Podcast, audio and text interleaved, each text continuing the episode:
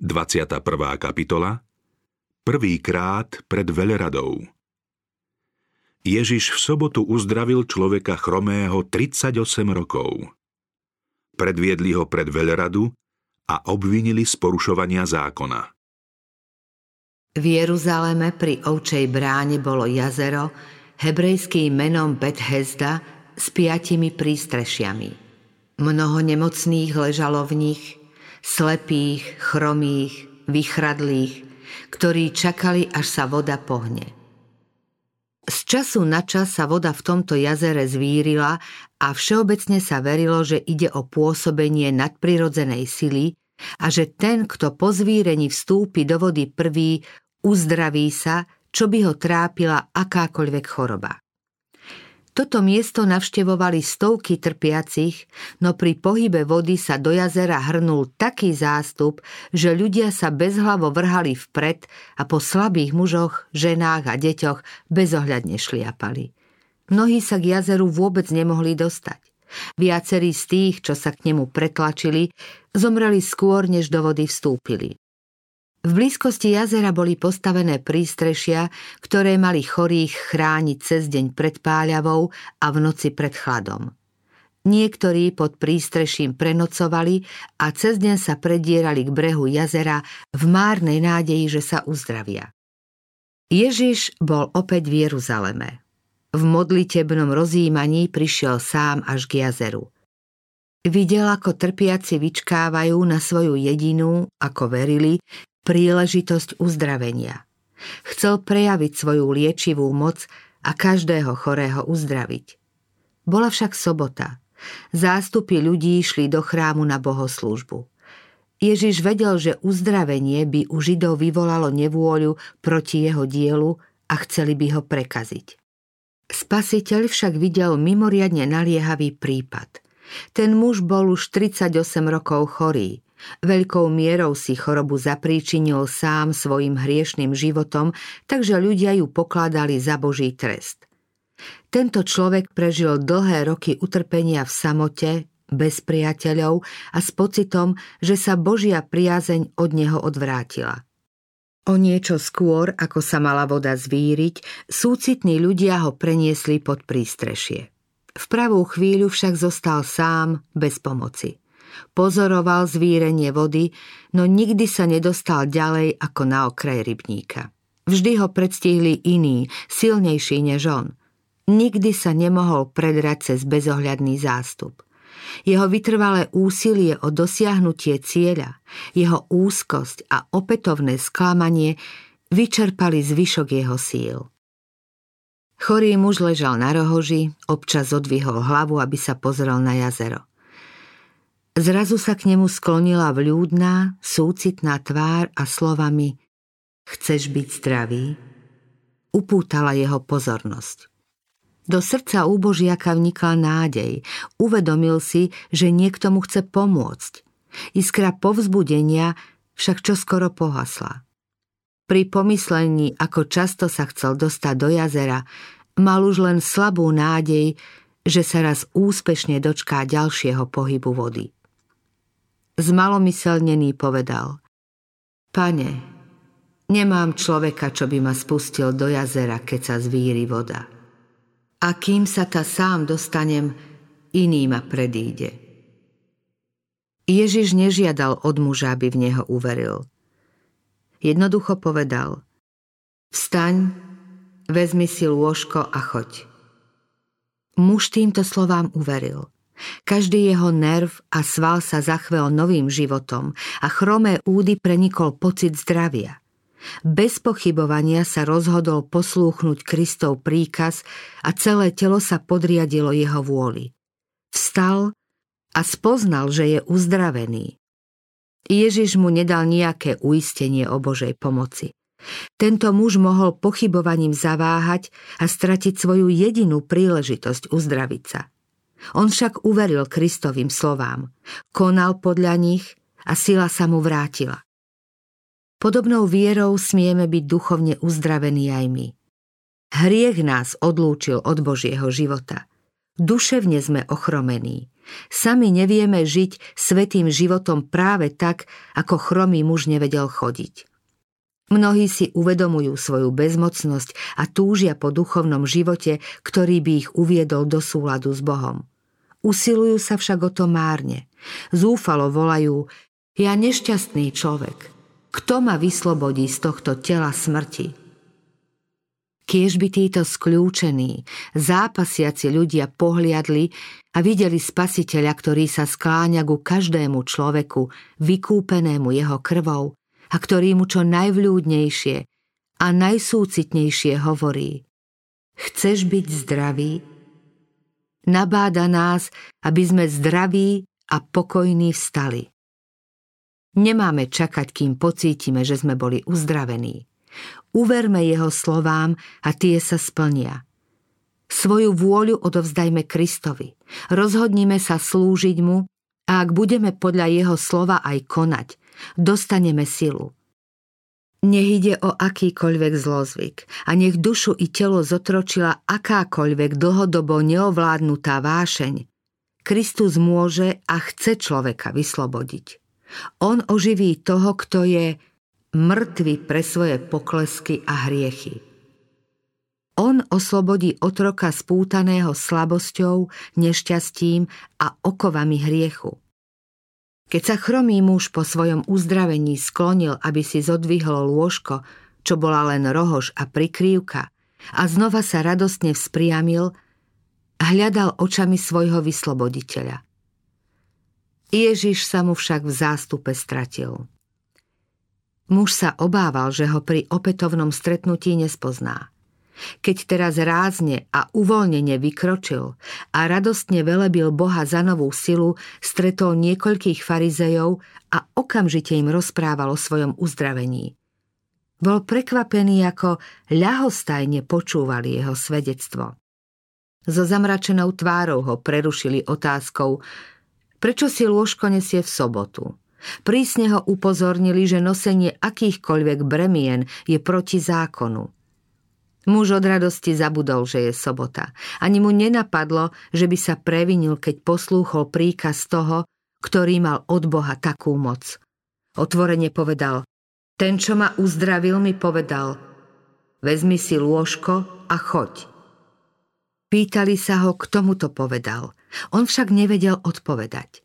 Zákonníci dobre vedeli, že len jediný človek prejavil moc urobiť taký zázrak. Chceli však mať priamy dôkaz, že to bol Ježiš, aby ho mohli odsúdiť za porušovanie soboty. Podľa ich názoru uzdravením chorého v sobotu nielenže prestúpil zákon, ale dopustil sa aj rúhania, keď mu rozkázal odniesť si lôžko. Židia natoľko prekrútili zákon, že sa z neho stalo otrocké jarmo. Ich nezmyselné predpisy sa stali terčom posmechu iných národov.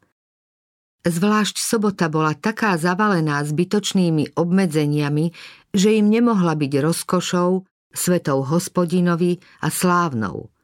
Zákonníci a farizeji urobili z jej zachovávania neznesiteľné bremeno.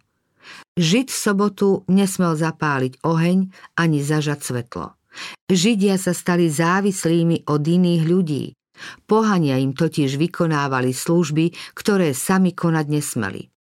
Nemysleli na to, že keby tieto úkony boli hriešne, potom by zamestnávateľia pomocných síl boli práve tak vinní, ako keby si tieto úkony robili sami.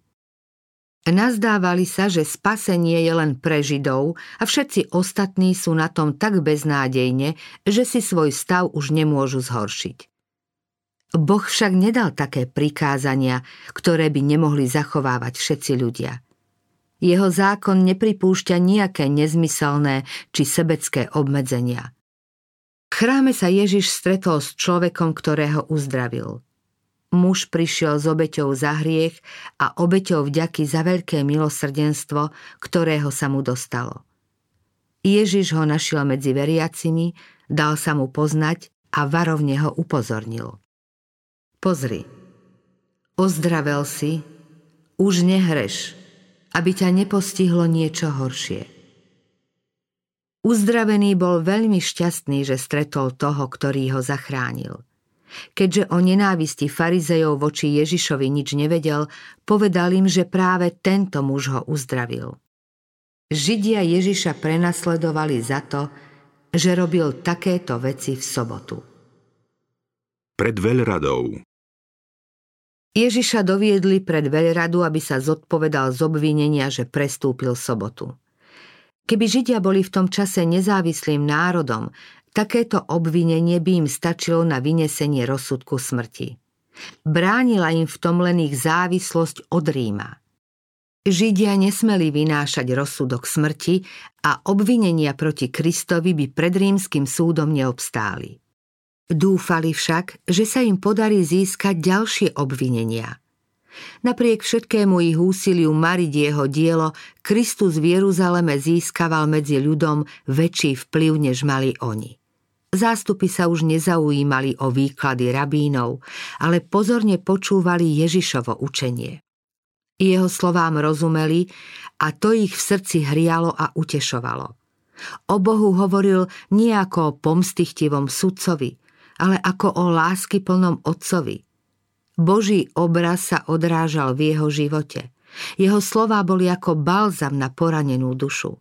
Tým, čo hovoril a čo konal, lámal zotročujúcu moc dávnych tradícií a ľudských príkazov a Božiu lásku predstavoval v jej nevyčerpateľnej plnosti. V jednom z najstarších proroctiev o Kristovi čítame Nevzdiali sa Berla od Júdu, ani veliteľské žezlo od jeho nôh, dokiaľ nepríde panovník, ktorého národy budú poslúchať. Ľud sa zhromažďoval okolo Krista. Úprimné srdcia v zástupe prijímali skôr zväzť o láske a dobrote, než strnulé obrady, ktoré vyžadovali kňazi. Keby mu kňazi a rabíni nestáli v ceste, jeho učenie mohlo priniesť takú zmenu, akú svet ešte nezažil. V snahe udržať si moc sa však títo vodcovia národa rozhodli Ježišov vplyv zmariť. K tomu im mala pomôcť obžaloba pred veľradou a verejné odsúdenie Ježišovho učenia. Ľud mal totiž stále k svojim náboženským vodcom veľkú úctu. Ktokoľvek sa odvažoval odsudzovať rabínske nariadenia alebo zľahčovať bremeno, ktorým ľud utláčali, toho obvinili nielen z rúhačstva, ale aj z vlasti zrady. Rabíni dúfali, že v tomto ohľade sa im podarí vzbudiť podozrenie proti Ježišovi. Obžalovali ho, že hodlá zrušiť ustálené zvyklosti, vnáša rozkol medzi ľudí a pripravuje cestu pre úplné zotročenie národa pod nadvládou Ríma. Plány, ktoré sa rabíni tak horlivo snažili uskutočniť, nevznikli v židovskej veľrade. Zrodili sa na inom mieste. Keď sa satanovi nepodarilo premôcť Krista na púšti, chcel mu s ešte väčším úsilím prekážať v službe a podľa možnosti zmariť jeho dielo. Čo nemohol dosiahnuť priamým osobným úsilím, to sa rozhodol docieliť svojou taktikou. Len čo sa jeho boj na púšti skončil, už so svojimi anielmi chystal plány, ako viac zaslepiť Židov, aby nepoznali svojho vykupiteľa. Rozhodol sa pracovať prostredníctvom predstaviteľov náboženského sveta. Vštepoval im svoju vlastnú nenávisť proti tomuto obhajcovi pravdy. Bol rozhodnutý zviezť ich, aby Krista zavrhli. Ježišovi všemožne strpčoval život v nádeji, že ho odradí od jeho poslania. Vodcovia Izraela sa stali účinnými nástrojmi satana v boji proti spasiteľovi.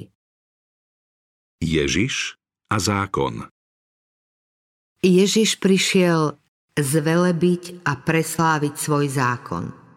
Nemal umenšiť jeho dôstojnosť, ale zvýšiť ju. Písmo hovorí, nezlyhá a nestratí odvahu, kým neupevní opravdivé právo na zemi. Prišiel, aby sobotu zbavil neúnosných požiadaviek, ktoré z nej robili kliatbu miesto požehnania. Preto sa rozhodol uzdraviť v sobotu chromého pri Bethesde. Mohol si vybrať ktorýkoľvek iný deň týždňa. Mohol ho uzdraviť aj tak, že by mu neprikázal, aby vzal svoje lôžko. Potom by sa mu však nenaskytla jedinečná príležitosť, po ktorej túžil. Rozvážny zámer bol dôvodom každého činu Kristovho pozemského života. Všetko, čo robil, bolo dôležité samo o sebe i svojim výchovným zámerom. Spomedzi trpiacich pri jazere si vybral najťažší prípad. Prejavil svoju liečivú moc a prikázal mu, aby svoje lôžko niesol cez mesto a tak zvestoval, čo sa s ním udialo. To malo podnietiť otázku, čo sa smie vykonávať v sobotu. Ježišovi sa tým naskytla možnosť odhaliť židovské obmedzenia týkajúce sa pánovho dňa a vyhlásiť ich tradície za neplatné. Ježiš dal najavo, že služba trpiacim sa zhoduje s prikázaním o sobote. Je v súlade s pôsobením Božích anielov, ktorí ustavične zostupujú a vystupujú medzi nebom a zemou, aby slúžili trpiacemu ľudstvu. Ježiš vyhlásil – môj otec pracuje doteraz, aj ja pracujem. Všetky dni sú Božie a Boh v nich uskutočňuje svoje zámery s ľudstvom. Ak by bol židovský výklad zákona správny, potom by sa mýlil hospodin, ktorý svojim dielom udržuje a oživuje každú živú bytosť odvtedy, čo položil základy zeme. Potom by ten, ktorý svoje dielo označil za dobré, a sobotu ustanovil ako pamiatku dokonania svojho diela, musel prerušiť toto dielo a zastaviť neustály beh vesmíru. Mal by Boh a zda slnku zakázať svietiť v sobotu? Mal by schladiť jeho hrejivé lúče a zastaviť rast vegetácie? Mali by vesmírne sústavy prerušiť svoj beh vonen svetý deň? Mal by vari Boh prikázať riekam, aby prestali zvlažovať polia a lesy a uložiť morským vlnám, aby prerušili neustály príliv a odliv? Malo by obilie prestať rásť a malo by zrejúce hrozno prestať dozrievať? Stromy by v sobotu nemali pučať a kvety kvitnúť? V tom prípade by ľudia prišli o plody zeme a požehnanie, ktoré pre život potrebujú. Beh prírody sa nesmie zastaviť. Boh nemôže ani na chvíľu prestať pracovať, inak by človek chradol a zomrel. Aj človek má v sobotu povinnosti. Musí sa postarať o základné životné potreby, zaopatriť chorých a pomôcť chudobným. Kto v sobotu zanedbáva pomoc trpiacim, nebude bez viny. Bohom posvetený deň bol určený pre človeka a skutky milosrdenstva k nemu patria. Boh nechce, aby jeho stvorenie trpelo čo i len hodinu, ak jeho utrpenie možno zmierniť v sobotu či v ktorýkoľvek iný deň. Požiadavky na Boha sú v sobotný deň ešte väčšie než v iné dni. Boží ľud v ten deň nevykonáva každodennú prácu a posvetný čas trávi rozímaním a bohoslužbou. Vysiela k Bohu viac prozieb. Žiada pána o väčšiu pozornosť. Prosí o jeho zvláštne požehnanie – Boh nečaká do ukončenia soboty, aby mohol splniť tieto prozby. Nebeské dielo nikdy neprestáva a ani ľudia by nikdy nemali prestať konať dobro. Sobota nemala byť dňom neužitočného nič nerobenia. Zákon zakazuje prácu v deň pánov. V tento deň má ustať zárobková činnosť a nie je dovolené zábavné podnikanie či zisková aktivita.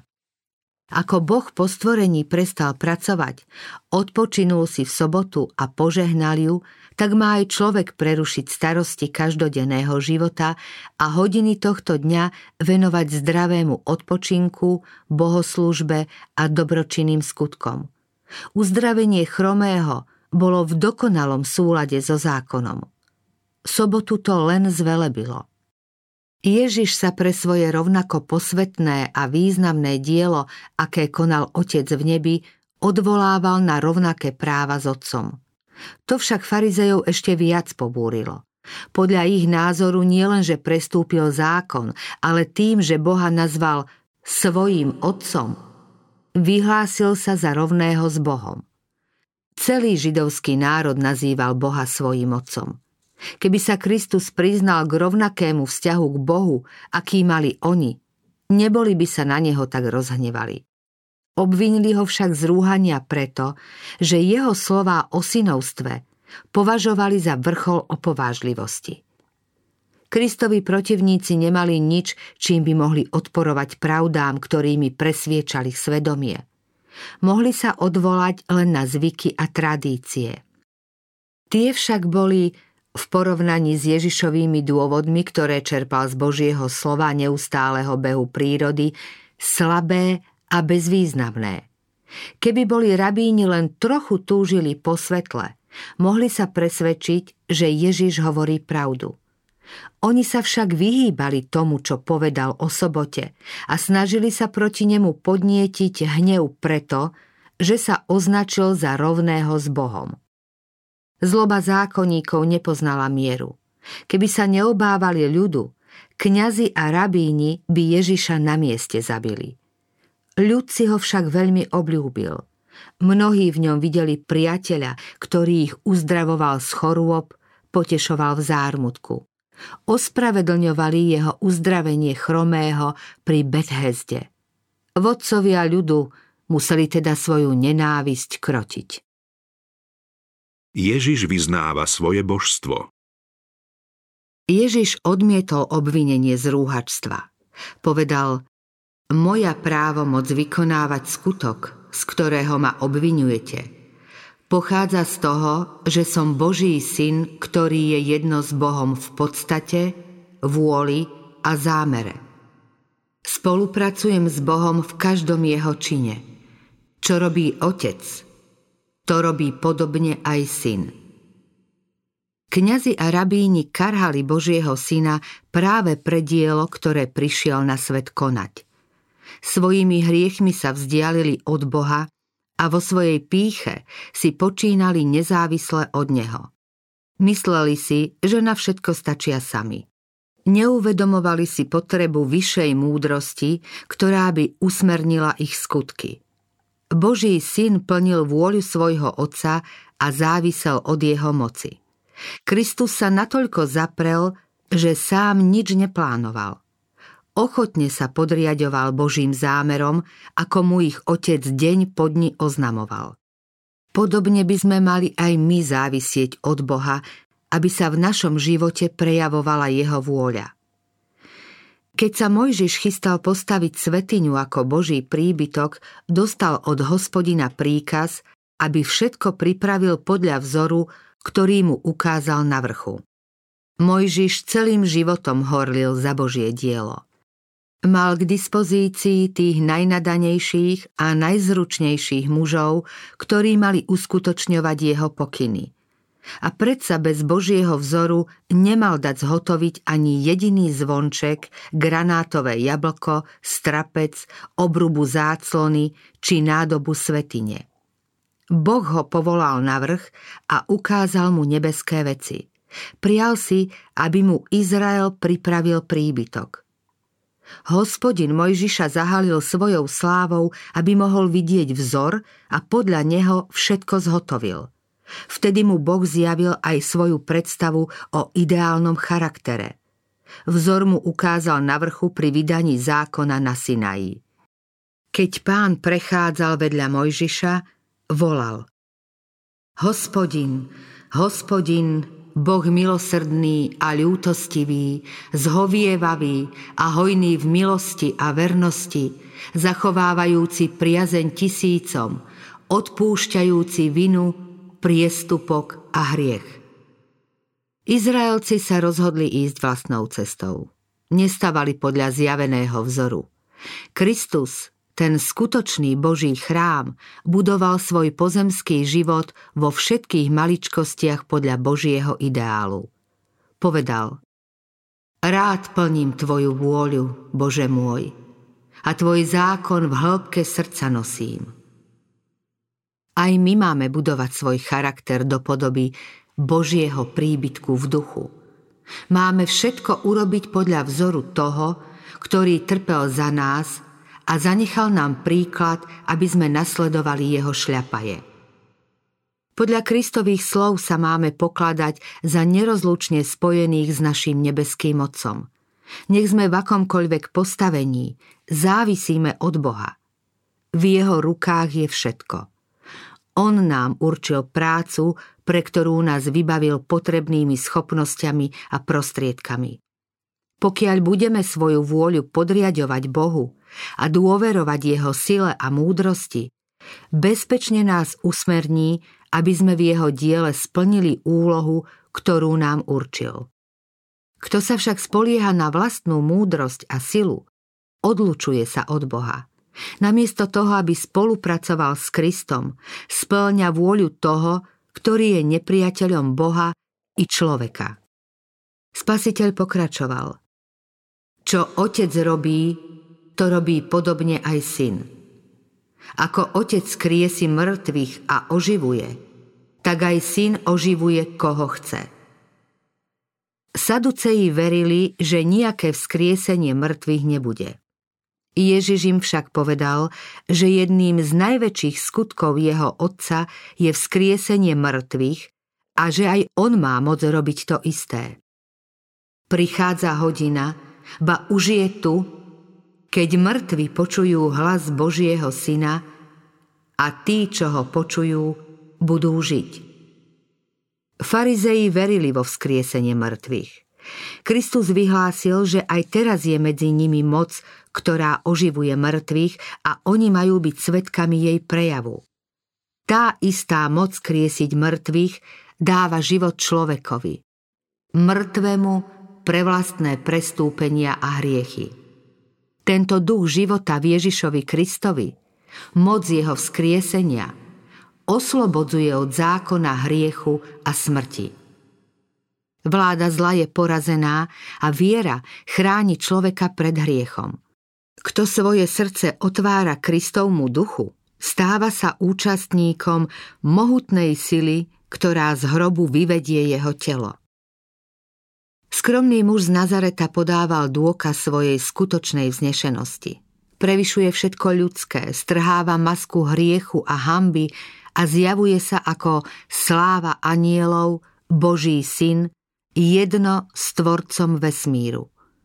Jeho poslucháči boli uchvátení. Dosiaľ nikto z ľudí takto nehovoril. S takým majestátom sa ešte nestretli. Jeho výroky sú zrozumiteľné a jasné. Naplno oznamujú jeho poslanie i povinnosť sveta. Otec nikoho nesúdi, ale všetok súd odovzdal synovi, aby si všetci ctili syna tak, ako si ctia otca. Kto si nectí syna, nectí si ani otca, ktorý ho poslal, lebo ako otec má život sám v sebe, tak dal aj synovi, aby mal život sám v sebe. A dal mu aj moc súdiť, pretože je synom človeka. Kňazi a zákonníci sa rozhodli byť sudcami, ktorí Kristovo dielo odsúdia. On sa však vyhlásil za toho, ktorý bude súdiť nielen ich, ale celú zem. Svet bol zverený Kristovi a cez neho dostalo padlé ľudské pokolenie všetko požehnanie od Boha. On bol vykupiteľom pred svojim vtelením i po ňom. Len čo sa objavil hriech, bol tu spasiteľ.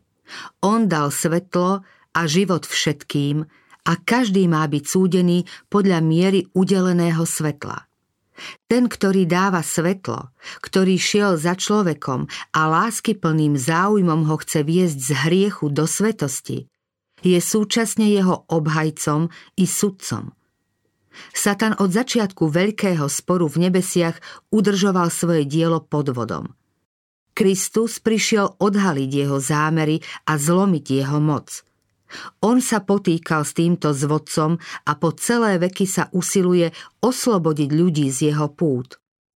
On bude súdiť každého človeka. Boh mu dal aj moc súdiť, pretože je synom človeka.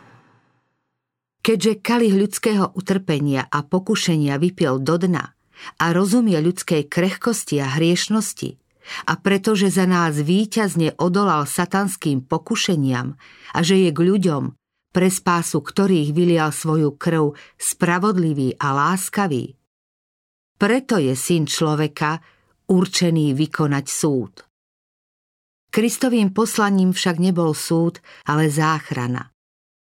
Boh neposlal syna na svet, aby svet odsúdil, ale aby ho spasil.